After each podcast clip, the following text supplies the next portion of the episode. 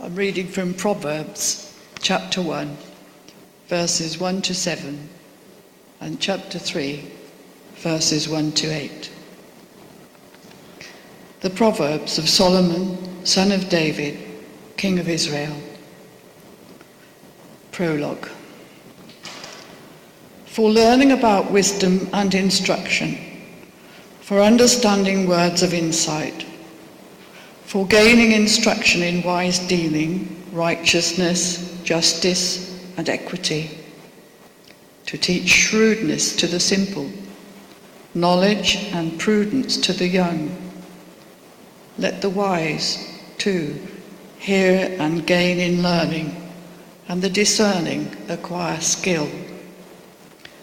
To understand a proverb and a figure, the words of the wise and their riddles.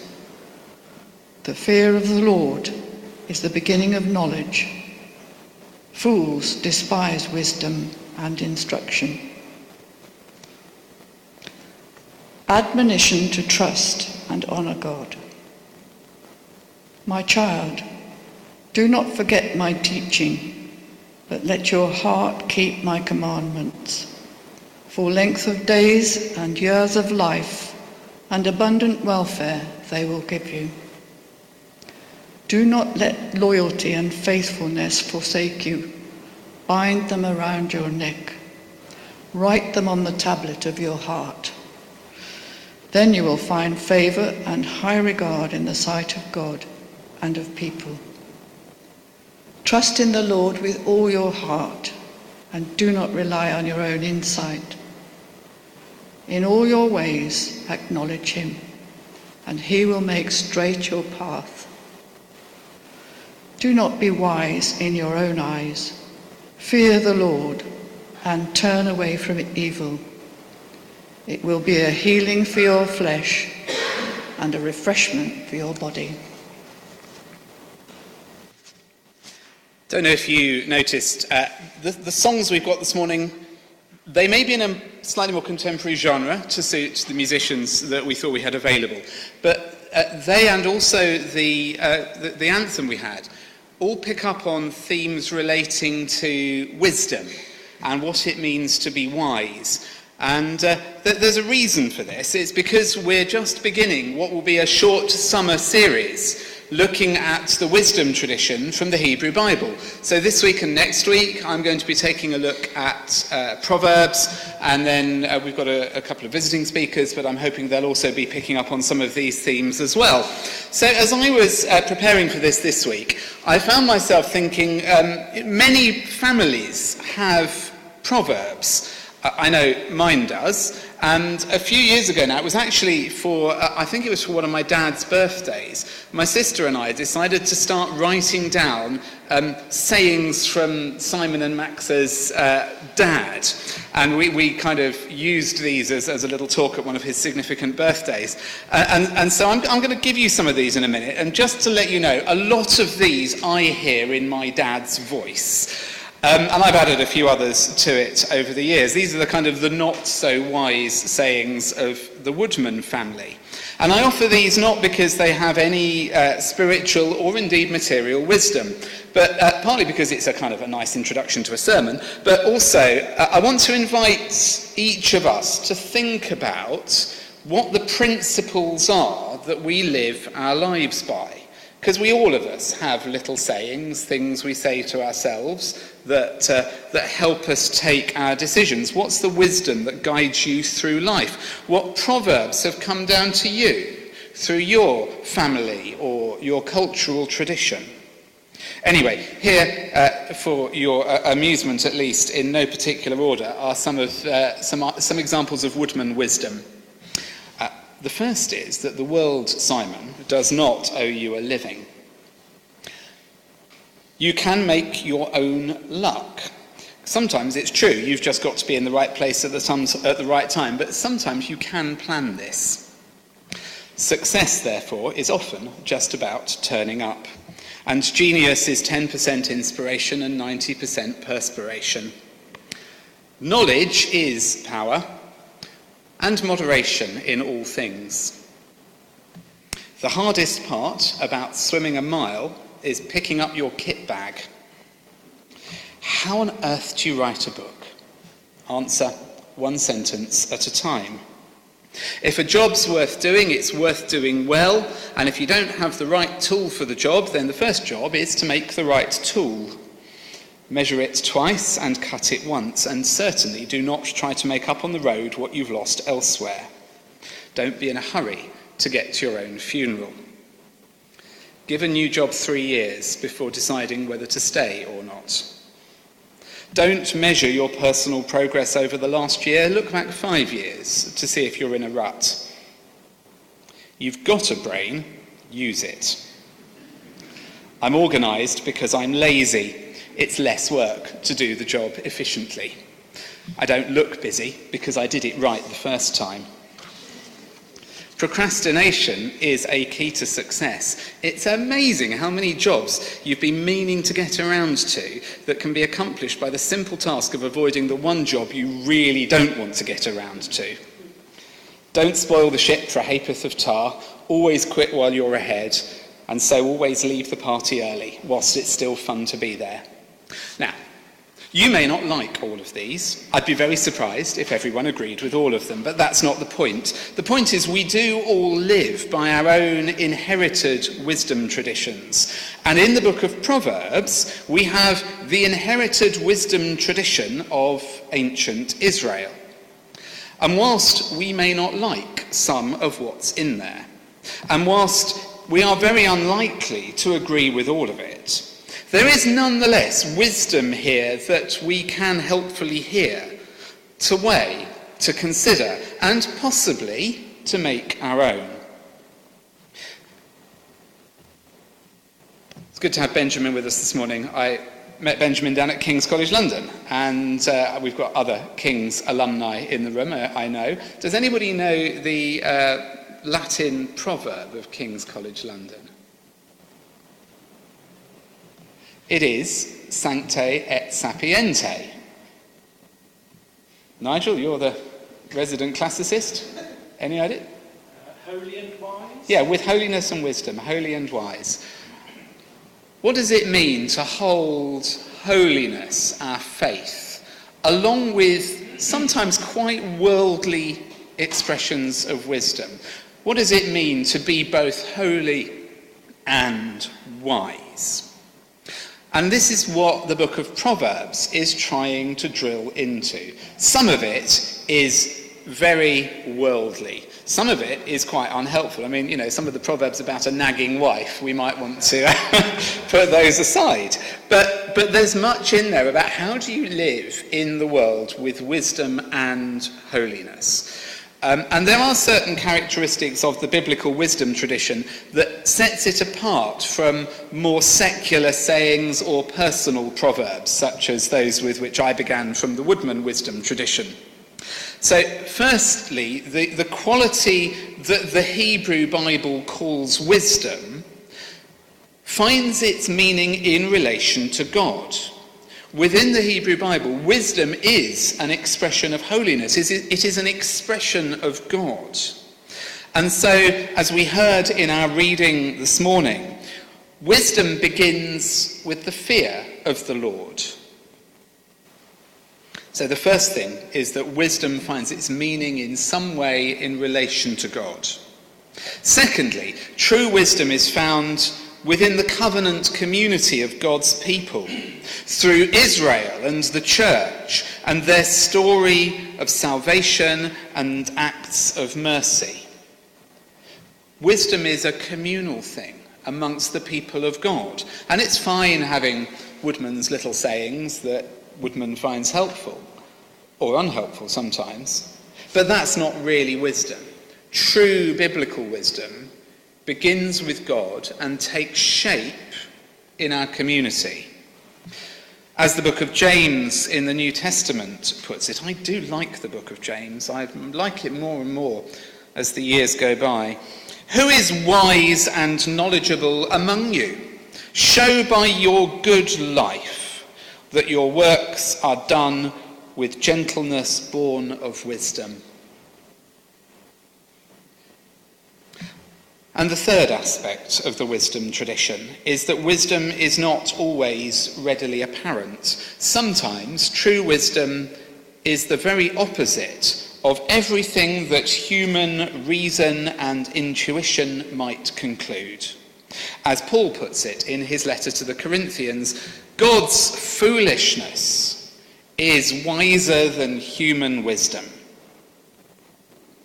But whilst godly wisdom made known through the people of faith and distinct from the worldly wisdom that surrounds us. Whilst that may be a fair summary of the biblical wisdom tradition, its interpretation within Christian history is a little more murky. So just bear with me for a moment as I take a dive into what has become known as allegorical interpretation. And I'm doing this because it's something that still quite popular in a number of churches today, and some of you may have experienced this way of reading um, the, the Hebrew wisdom tradition. The wisdom tradition boasts a most unusual history of interpretation over the last couple of thousand years within Christianity. Because unlike almost all other biblical texts, with only a, a few exceptions, wisdom for about the first 1500 years of uh, the Christian church was interpreted allegorically. So, uh, what this means is that wisdom was interpreted maybe as an allegory for the church, or an allegory for the Holy Spirit, or an allegory for the human mind. Sometimes wisdom was read as an allegory for Mary, the mother of Jesus, or some other spiritual ideal. It was, somewhat strangely, rarely understood as advice on how to literally live in the world. And this came about because of the dualistic way in which the early church was inclined to oppose spiritual things on the one hand to physical things on the other. The third and fourth centuries of the Common Era were critical for this development of what's become called Neoplatonism. And during this time, churches in Antioch uh, practiced what we might call a, a literal reading. They read the wisdom tradition as advice on how to live. But the more dominant church traditions, centered in Alexandria, practiced spiritual, moralistic, and allegorical readings. The differences are subtle, but nonetheless, this idea that wisdom is read allegorically still has a foothold in many churches. And I think it's something that is just worth naming because I want to invite us to step away from it a little bit. And one way of doing that might be uh, to change um, the way we think of it, uh, not so much as literal and allegorical. Um, so, for example, in the last century, it's been common to think of literal as being scientific or mathematically true. Uh, this is uh, the, the, result of, um, the result of the Enlightenment within Europe. And so when the Bible speaks of God coming in the clouds, give you an example, uh, a contemporary literal reading might mean that God is literally going to come on those big sort of fluffy things that we get up in the sky that rain comes from. And I can think of Christians now who would say God is going to come in the clouds, and at that point we're all going to look up and we're going to see clouds billowing in, and, and Jesus will arrive seated on rain clouds. Well, within the ancient world, literal carried more of a literary meaning. So there was a broader appreciation for the poetic, for the symbolic. So the clouds could be the literal ones that they see, we see, but they could also be a sign of God coming from a higher place that we cannot see. And it may be helpful for us, for us to have this kind of literary interpretation when we come to our readings of the Hebrew wisdom tradition. So let's not be too allegorical about it, because then it kind of ceases to be of any earthly use. But let's not be too literal about it either, because then it just gets weird and silly. Let's try and find a middle ground where we still hear this tradition as wisdom for us to take seriously, but we neither go to either pole of overly allegorizing or overly literalizing. Jerome, in the late 4th to early 5th centuries, he promoted the allegorical and spiritualized way of reading the wisdom tradition, and this set the tone for Christian interpretation for over a thousand years. And it took Martin Luther and a few others to start drawing back from the overly spiritualized back towards a more literary, at least, approach. And these days, most interpreters, informed by the discipline of biblical studies, would say, well, let's try and read these ancient texts primarily against their ancient background, rather than as an allegory of the church or indeed as direct instructions for living in the present. This doesn't mean, of course, that these texts don't still speak to us, because, of course, our humanity intersects with the common humanity of those who first wrote and received this wisdom. So, although the context has changed, and we do need to therefore be cautious about applying ancient wisdom to a contemporary context, careful engagement can still draw us into a world where true wisdom is found in God, is enacted through the community of faith, and does so in ways that challenge the wisdom of the world.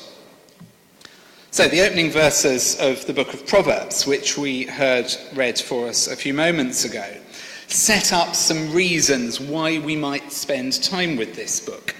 Um, I wonder, I'll, I'll, do it as a show of hands because I don't think it's anything to be ashamed of one way or the other.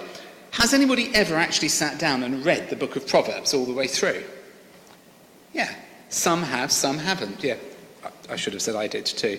Um, yeah, it, it's, it's one of those strange things that some of us have read it and found help in it, others haven't. So, why might we come away from this sermon and go home and spend a couple of hours reading the book of Proverbs, because I would want to encourage you to do so, with the caveats around interpretation that I've already given you.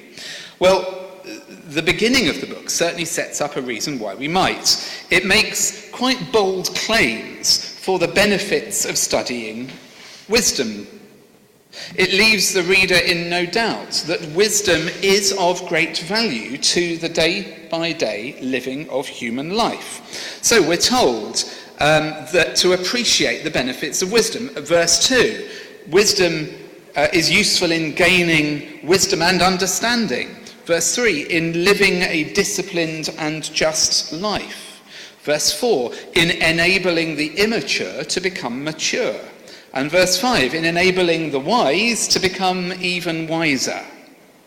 Proverbs not only provides wisdom instruction, but it says it will also teach one how to interpret the sayings of the wise, because it seems even reading Proverbs requires wisdom too. And the object lesson par excellence, of course, is that the individual to whom the authorship of these proverbs is attributed is none other than the wise and fabulously wealthy King Solomon himself. Now, I'm afraid here we do have to engage our critical facilities again just for a moment. It is remote to the point of profoundly unlikely that King Solomon actually wrote this book. So I hate to burst that bubble for you. But thankfully, that's not really the point.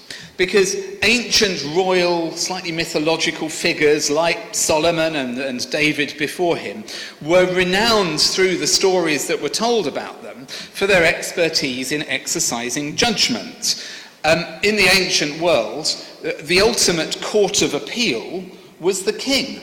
Uh, you didn't go to you know, the High Court and the Supreme Court and all that kind of stuff. Uh, when you'd run out of um, local judgment, you appealed to the king. So, an ideal king was someone who was supreme in wisdom and justice and jurisprudence and, and law and all that stuff. And so, Solomon, as uh, one of Israel's idealized ancient kings, um, was, of course, somebody was set up as therefore being supremely wise.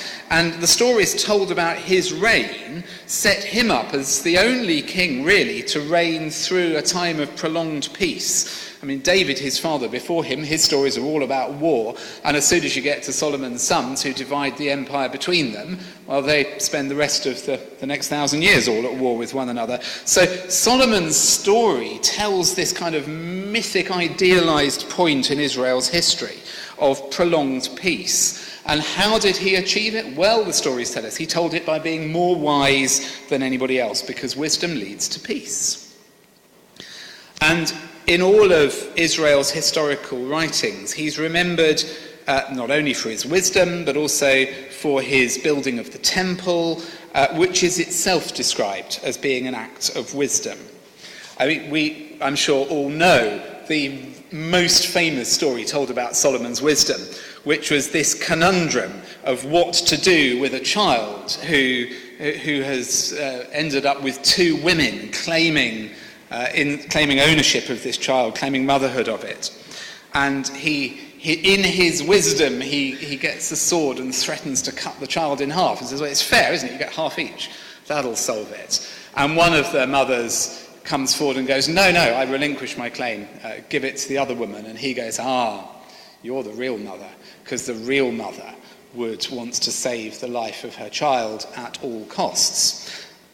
I mean, it's a classic kind of story. And uh, it's, it's just a wonderful fable.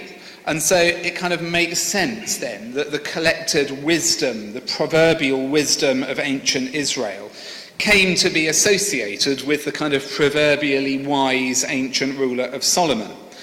Um, I do have to say, if you take a close look at the stories of Solomon's life, one might want to suggest that he was a little bit less able to live out his great wisdom than he was to impose it on other. Uh, I mean, you know, there's one or two examples of him being wise, but when you read it through, I mean, he, he seems to be a life of foolishness enacted in many ways. But anyway, after introducing Solomon as the kind of mythological source of the Proverbs, and after spelling out what they will do for us if we attend to them, we come in uh, chapter 1, verse 7 to the foundation of wisdom, which I, I mentioned a few minutes ago. The fear of the Lord is the beginning of wisdom.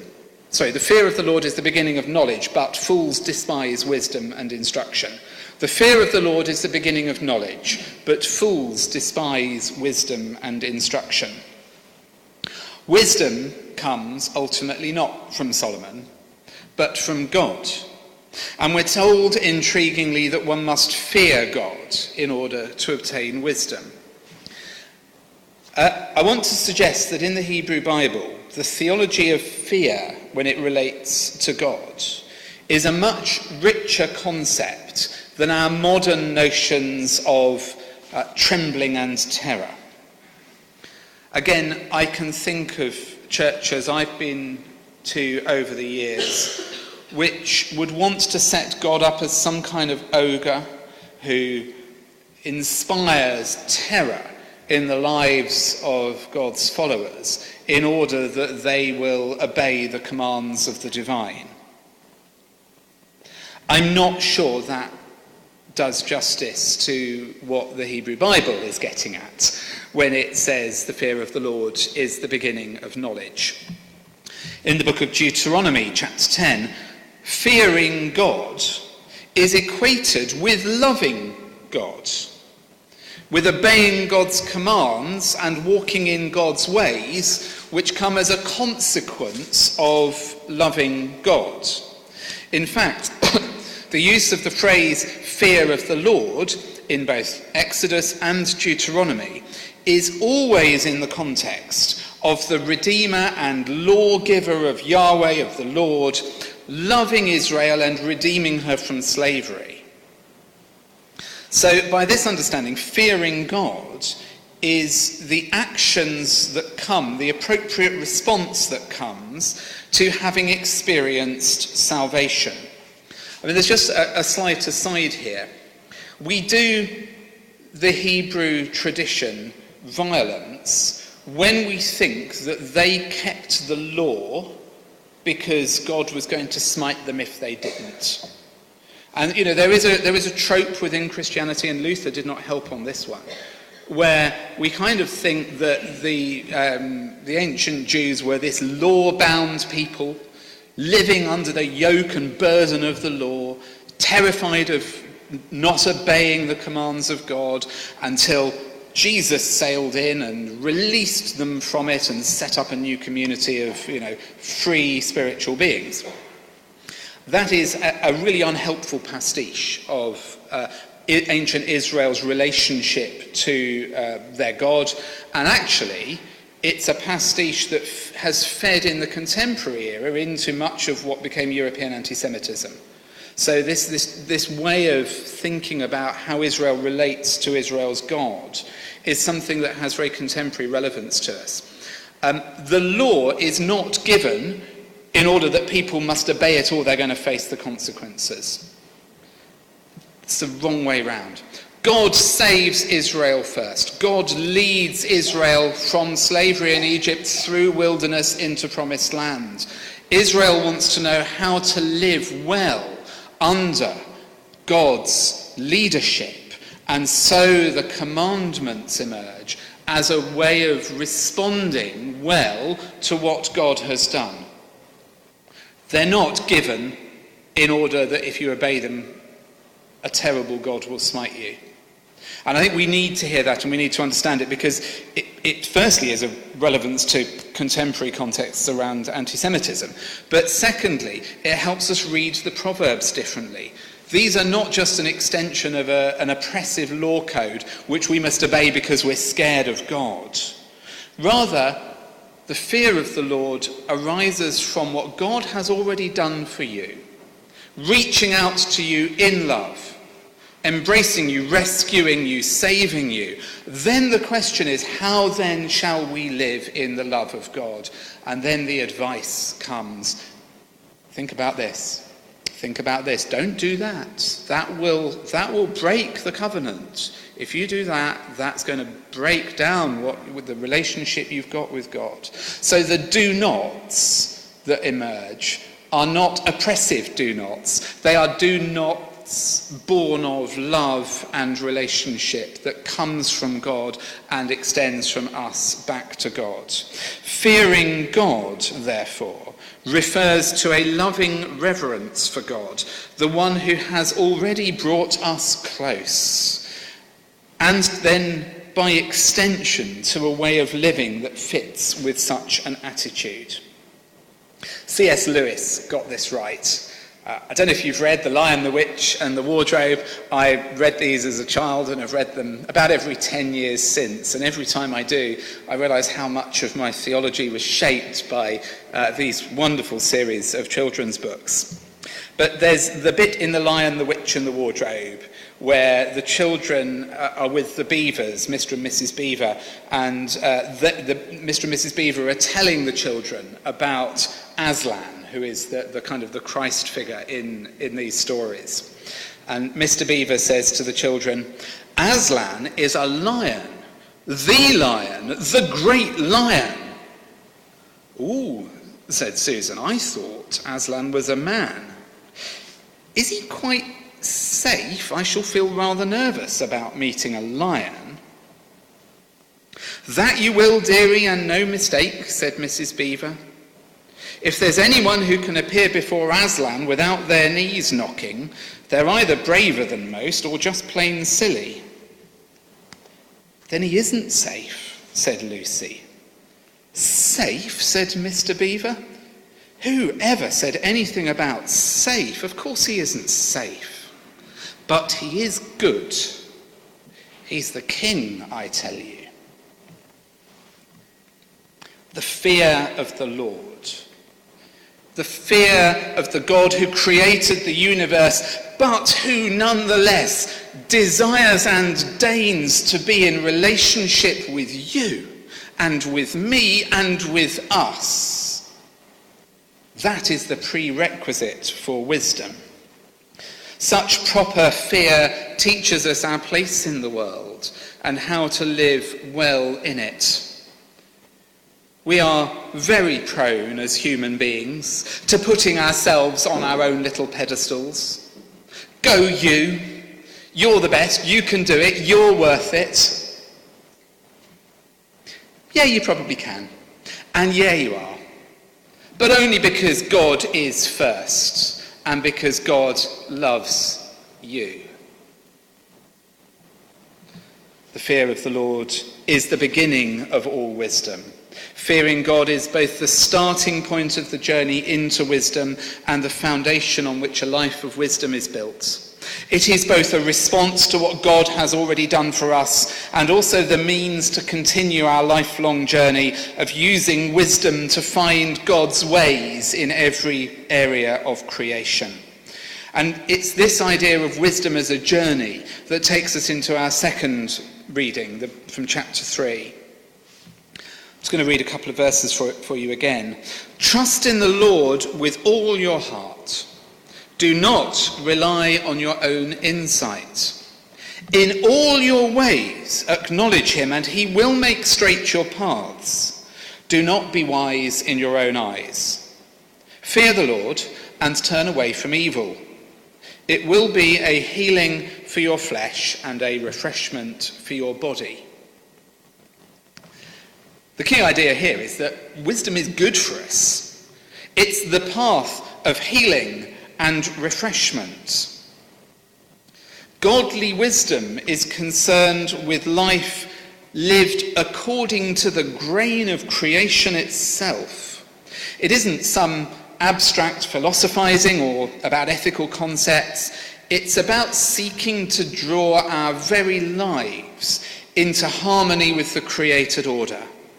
Because God is in all things, and God is through all things, and God's wisdom, therefore, puts us in tune with creation.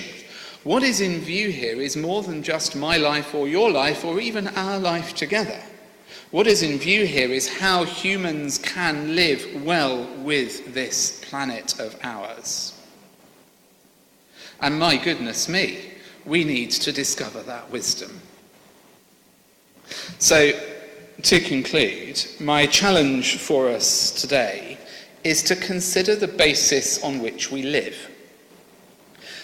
What voices do you listen to? What voices do we attend to in the real world decisions of our lives? You know, when you want to know what to spend your money on, where to invest your money, what to do with your time and your energy and your efforts, how to live your relationships. What voices are you allowing into your brain? It might just be what newspaper do you read? What social media do you engage with? Do not underestimate the drip feed power of such things. What voices fill our ears and engage our eyes?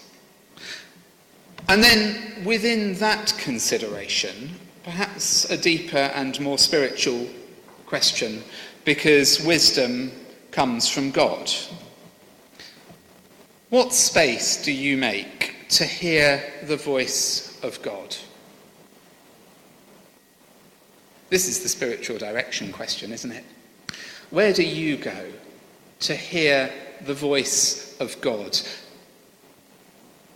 Because it is in those places that you will hear God whispering into your deepest being the counter narrative of godly wisdom.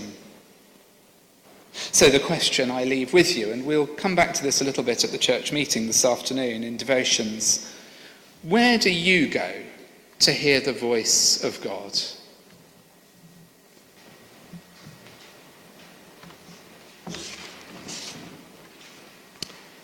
Let's all come before God in prayer.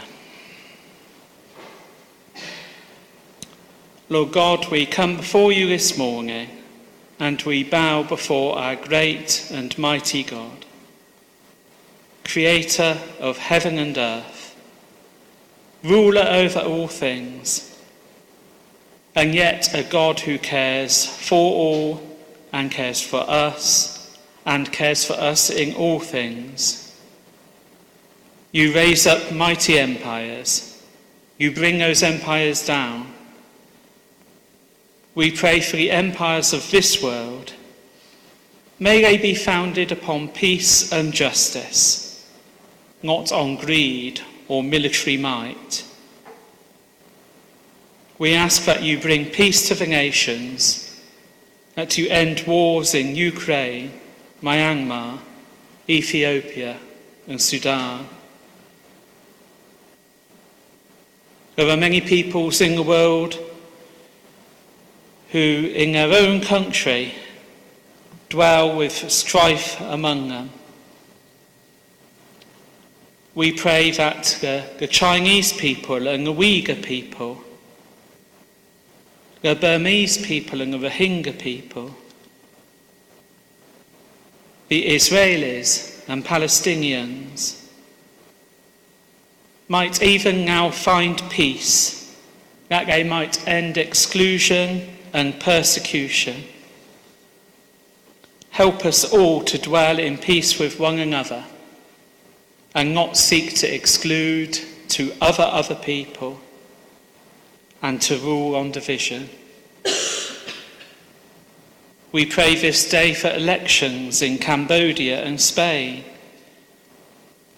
And we pray that those elections might be conducted peacefully and fairly, that they might bring about just and stable government.